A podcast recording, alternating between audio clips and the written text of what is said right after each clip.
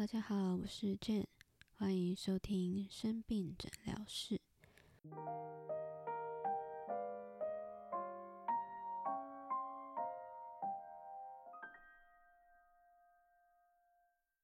在上一集的内容当中，分享了我第一次做乳房超音波以及促针切片的经验。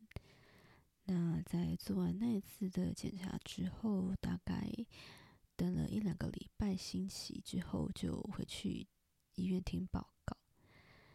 那我记得那时候我男友刚从金门玩回来，然后他也也有陪我去回诊。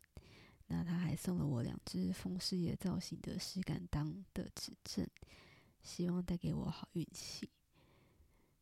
那那时候在诊间等的时候，真的非常的坐立难安，因为不知道结果是什么。终于到我的时候呢，我我跟我妈还有我男友就一起进去诊间。那坐下来之后，其实我现在有点不太记得医生那时候讲什么，我只记得他说。就是检查的报告结果显示，我的细胞是恶性。那那时候我们还不太懂细胞是恶性的是什么意思。那医生就解释说，恶性的细胞就是癌细胞。那我妈听到医生这么说之后，就还继续的追问说：“所以是癌症吗？”医生就说：“对，没错，恶性的细胞就是癌细胞，也就是所谓的癌症。”那在得到医生的确认之后呢，我妈就真的在当下就哭了。然后我男友说，他那时候听到的时候，感觉就快要昏倒了。不过最该哭的当事人，我居然是里面最冷静的。我觉得我并不是对这个。嗯，不好的结果没有感觉，而是我在事前已经给自己很多的心理建设。虽然在等待的那段期间，很多身旁的人都安慰我说一定会没事的，但是其实这个安慰对我来说没有什么实际的帮助，因为我还是会很害怕是癌症，所以。当听到结果的时候，可能因为跟我预期的落差没有很大。那另外就是因为我有先建设好或许有最坏结果的预期心理，所以那时候的呃情绪没有非常的崩溃。那另外我觉得当下我可以这么冷静的原因，或许是因为我的防卫机转起的作用吧。让我暂时能够切断感情线，好让我比较能够像听到一个跟我没关系的事情一样可以承受。那在听完报告的结果之后呢，医生紧接着就跟我们说，接下来必须要安排开刀，然后把肿瘤取出来。那根据不同的开刀结果，也会影响后续的治疗方式。比如说，如果是选择局部切除的话，就还要再加做放疗。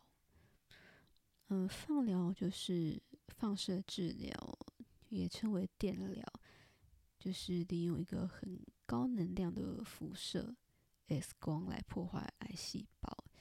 那这个放疗肯定要做三十次之类的。那如果是全切的话，就不用做放疗。但是因为全切对于胸部的外观的改变是非常大的，所以就要考虑是否要做重建。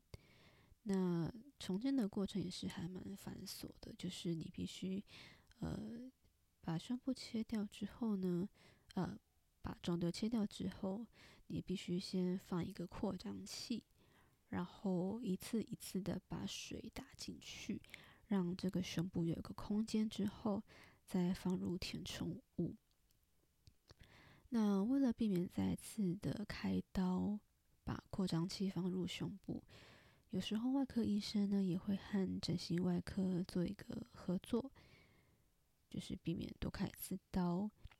也就是在开刀把肿瘤取出来之后呢，接下来就由整形外科的医生进行重建的手术。所以，光是开刀这件事情，要考虑的事情就非常的多。但是，由于我们在那个当下都还在精神很恍惚的状况，所以医生就让我们回去考虑。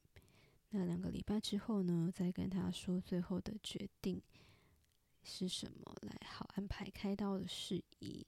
那当天回家之后，其实家里的人知道消息，都一定非常的难过。毕竟完全没有想到，就是居然真的是。罹患了癌症，但是我马上就以非常冷静的状态写下任何我想得到的关于开刀的任何问题，希望可以在下次回诊的时候问医生。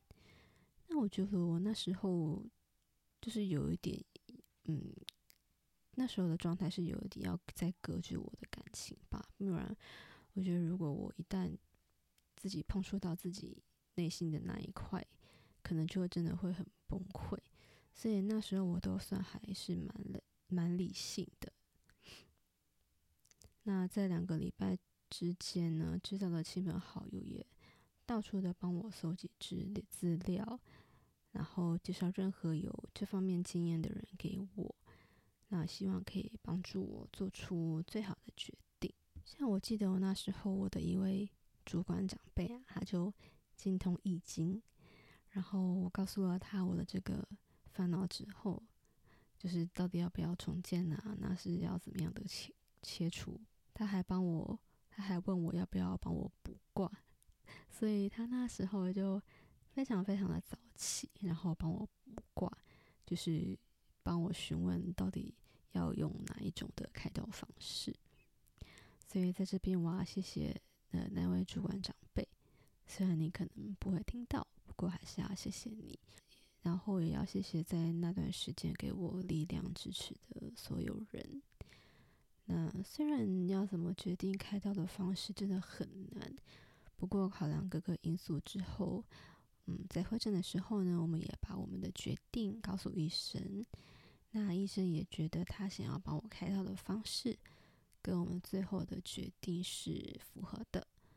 所以医生就马上帮我安排开刀的时间，希望可以尽快的取出坏细胞。那说到开刀这件事情啊，对我来说也是一件人生的重大事件，因为这算是从我有记忆以来第一次动这么大的手术。那再加上我就是一个非常怕痛的人，然后也很害怕未知的事情。很容易把还没发生的事情灾难化，所以其实那段时间我应该都不是睡得太好。那面对这个开刀的心情也是非常的复杂，一方面当然就是很舍不得身体要承受这么大的手术，但是一方面又觉得坏细胞终于要离开了我的身体。所以真的是一个很矛盾的心情。那其实关于手术的记忆到现在算是还蛮强烈的，但是真的非常细节的东西，当然已经记不太清楚了，因为已经大概是五年前之以前的事情了。那我记得开刀之前呢，就是要先办住院。那一到医院之后呢，就要先前往住院报到去报到，然后首先要先抽号码牌，等到叫号来办理住院。那在等待叫号的时候呢，就可以先量一些基本的资料，像是身高、体重等等。然后你可以先填写一些，准备好一些呃需要的资料，包括健保卡。身份证啊，手术同意书等等，然后让办理人员在帮你办理的时候就可以核对好。那接着呢，就要做一些相关的术前的身体检查，包括 X 光、抽血、心电图或者是尿液的采集等等。那根据自己的状况，就是做其中的几项。那在全部的检查都完成之后呢，就可以到病房报到了。病房报到又是另外一个程序，除了整理行李之外，首先护理师他会先询问一些相关的问题，包括你的个人病史、家庭资料等等。那也会帮你量血压，然后再来就是放软针。那关于放软针这件事情呢，对我来说又是另外一个故事了，因为我应该说是我们家族的人的血管都是偏细，然后又偏沉。那简单的一句话来说，就是很难找到我的血管，然后又很难打。所以我几乎放软针的经验都不太好，甚至有几次就是被就是戳到哭这样子。那在这边要特别的解释，不是说医护人员的技术不好，或者是我要抱怨，我觉得嗯他们也很辛苦，而是因为我的血管真的很难打，是我的问题。不过后来我就知道有一个可以让我一次就成功找到血管放软针的方式，那就是请护理师打电话找专门放软针的护理师来帮我放软针。这句话有点绕口，就是护理师他们有分很多的类型嘛，那其中有一种护理师是专门放软针的，那我就有请这种专门放软针的护理师来帮我打针。那为什么我会知道有这个方式？是因为我就是因为被搓了好多次都失败之后，帮我放软针的护理师就放弃，然后请专门的人来帮我打针。所以后来只要我有需要放软针的时候，我都会直接告诉护理师说我的血管很难打，很难找，然后可不可以请专门的人帮我打？然后他们也很相信我，就很也很乐意帮我联络这样子。所以在这边就跟大家说。如果你的血管真的很好找的话，就真的不用这么做。但是如果你跟我一样是有这种烦恼的话，你可以考虑是不是要真的请专门的人帮你找这样子。那放完软件之后，一定会有点不舒服，就是因为有个东西就是在你的手里面嘛。不过之后就习惯了，只是做事情会比较不方便。然后这时候啊，如果你有看到自己坐在病房里，其实心中不禁就会感慨说：“啊，原来有双手可以方便的活动做事是一件很幸福的事情。然后原来能够躺在自己的床上睡觉，更是一件非常呃值得珍惜的事情。所以我有很多的体悟啊，都是因为生病或者是开刀住院所得来的，所以就。”真的要很珍惜自己所拥有的一切了，然后学习去嗯把握这样。那放完软针之后，大概就没有什么事情的，可以躺在床上耍废啊，或是吃吃饼干啊、水果等等。反正我觉得就是尽量的去转换自己的心情，不要觉得说啊，我明天要有一个很大的刀，很恐怖。我觉得就是尽量去想象说，哦，我是来出门度假的。因为我我也不喜欢让自己的状态好像真的是病人的感觉一样，因为我觉得这样子对身体其实也没有什么帮助。那到了晚上之后呢，麻醉师跟主治医师也会陆续再过来说明一下明天需要注意的事情，然后再次的确认之前任何麻醉啊或者是开刀的经验等等，或者是你有什么样的特殊的需求。那确认好之后呢，就真的可以好好的睡觉，好来等待明天的开刀了。那坦白说，明天要开刀的人，其实也无法真的好好睡觉，因为心情也是很复杂。一方面会希望说赶快结束这个开刀，可是一方面也会担心会不会发生什么恐怖的事情。不过也就这样渐渐的睡着了。我记得我每一次的开刀好像都是还蛮早的，然后也几乎好像都是第一个开。我觉得这个是我还蛮有点小幸运的地方。那我那时候第一次的开刀也是，就是在半睡半醒之间呢，叫醒我的是护理站打来的电话，就是我就隐约的听到有人呼唤我说：“嗯，某某小姐，某小姐，你在吗？你可以去换开刀服喽。那等下就会有传送人员带你去开刀房。那我一听到这个呼唤声，我就马上惊醒，然后用我最快的速度盥洗。那之后呢，我就坐在轮椅上等待传送来推我去开刀房。那基本上开刀前都是不能够进食的啦，所以也不能吃早餐。那反正我就是等待传送人员推我去病房这样子。其实我也不太知道说什么，每次开刀我都是坐轮椅轮椅去。是怕病人损失太多体力吗？我也不太知道。反正我觉得，如果你要你你反映你想用走的，其实也是可以的吧。然后在经过开刀房的时候，都会遇到一些呃经过的人，嗯、不知道是要去上班还是要去吃早餐。然后看到那些窗外随风摆动的树木，都非常的觉得感慨，就是很希望自己也能够跟自由自在的人一样。不过。我也就是鼓励自己，只要完成了开刀，我就能够恢复以前正常的生活。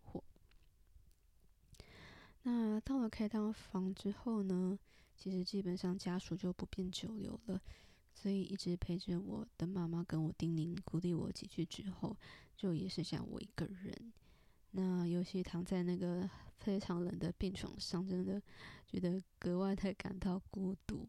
不过还好，协助开刀的相关护理人员呢，都非常非常的亲切。那在跟我确认完相关的资料之后，就正式的送我进去开刀房里面。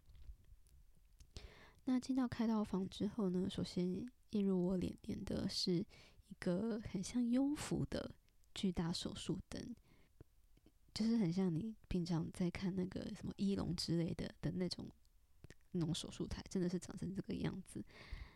那另外还有很多我看不懂的医疗器具，然后再来就是忙碌穿梭的护理人员。那这时候躺在病床上的我，就是更感到手术台上的冰冷，是真的冷到发抖的那一种。不过那时候耳边就传来一个温暖的声音跟我说：“不要担心哦，等一下就帮你开暖气了，不要紧张，然后放轻松。”就是一个非常好心的护理师，就是这样子的鼓励我。就是你天知道那一位护理师的这一句话带给我多大的勇气。那我觉得在呃非常孤独孤单的时候，真的只要一句这样子的关心，真的就够了。那我我是不知道医疗团队是不是都安排这样的一个工作给其中一位护理师做，但是我每次开刀的时候，总是有一位这样子的天使护理师安抚我。所以我觉得这样子的角色真的非常非常的重要，也非常非常的感谢。那之后就会有人帮我带上相关的医疗工具来监测心跳啊、血压、啊血氧等等的。然后每次 都会有人问我说：“诶，你的血压平常就这么高吗？”我说：“不是，我是因为很紧张。”那再过一阵子之后呢，麻醉师就会来帮我注射麻药。然后你会听到指示，就是请你慢慢的呼吸，然后慢慢的吐气，慢慢的呼吸，然后之后你就断片了。那，诶，其实我也已经忘记那时候开刀是开了多久，反正我每次开完刀就是已经在手恢复室里清醒。那虽然术后的恢复期不是很舒服，但我觉得整个。手术过程最难受的就是刚开完刀的时候，因为就是麻药刚退，你会觉得非常非常的想吐，然后伤口又在痛，反正就是一整个人非常的不舒服。那可能因为我体质的关系吧，我几乎每一次从开刀房醒来之后就一定会吐，但是吐完之后就会好一点。那剩下的就是会觉得喉咙有点不舒服，因为插管的关系。那再来就是伤口的疼痛。那我也忘记那时候开刀我是住了几天，反正我大概就是一个礼拜以内就出院了。然后回到家之后呢，伤口的照护就非常的重要。我记得那时候除了开刀本身的伤口之外，就是胸部那里还多了两个引流管，就是引流管一端就是连着我的伤口，那一端就是要收集引流出来的血水的的一个容器，一个球球。然后在回诊拆线之前呢，就是每天都要观察、记录引流管里面的血水的量，然后再把它倒干净。那等到下次回诊的时候，医生可能就会根据这一份你呃两每天两侧血水的这个资料来判断能不能够拆线。那在拆线之前，基本上就是不能够伤口不能够碰水。那所以那一阵子我也就是只能擦澡，除非是真的受不了，不然我也是就是不洗头，不然就是去美容院洗这样子。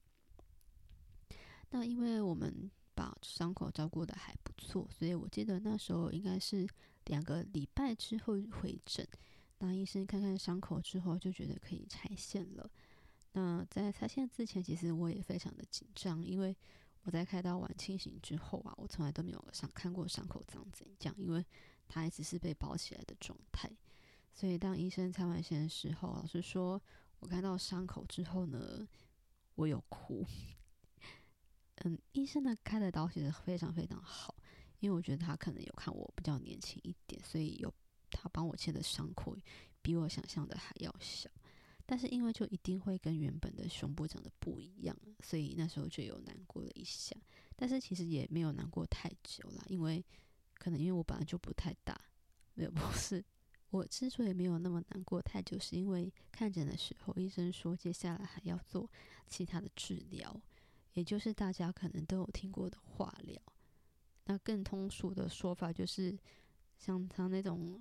八点档乡土剧会演的那种什么掉头发、变光头啊，然后看起来很苍白虚弱的那一种化疗，所以那时候我才知道说啊，原来我还要做化疗啊，医生都没有跟我说呢。然后后来也才知道说，原来一种癌症还有细分成很多不同的类型，那什么样的类型的就会影响到接下来要做哪一种治疗。那。像别的癌症我是不清楚，但是在乳癌这一部分呢，就是根据荷尔蒙受体以及有一个叫做 HER2 的呃蛋白呃的一个受体蛋白的阳性或阴性表现，可以再分成四种类型。那我的类型呢，就是属于荷尔蒙阳性，然后 HER2 是阴性的类型。那这个类型的乳癌在化学治疗的方式上面，就是用一种叫做小红莓的药物。以及紫杉醇和癌德性和癌德性的药物打进你身体里面。那一般来说呢，大概是做六次。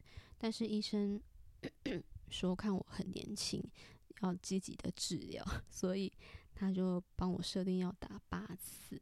那虽然感觉只多了两次，但我跟你说，那时候做化疗的时候，我第一次就差点死掉了。我真的没有夸张，是真的蛮可怕的一个经验。那至于是什么样的经验呢？就再等到下次有机会跟大家再分享喽。好，那今天的节目就到这边告一个段落。这里是生病诊疗室，我是 Jane，谢谢您的收听，我们下次见，拜拜。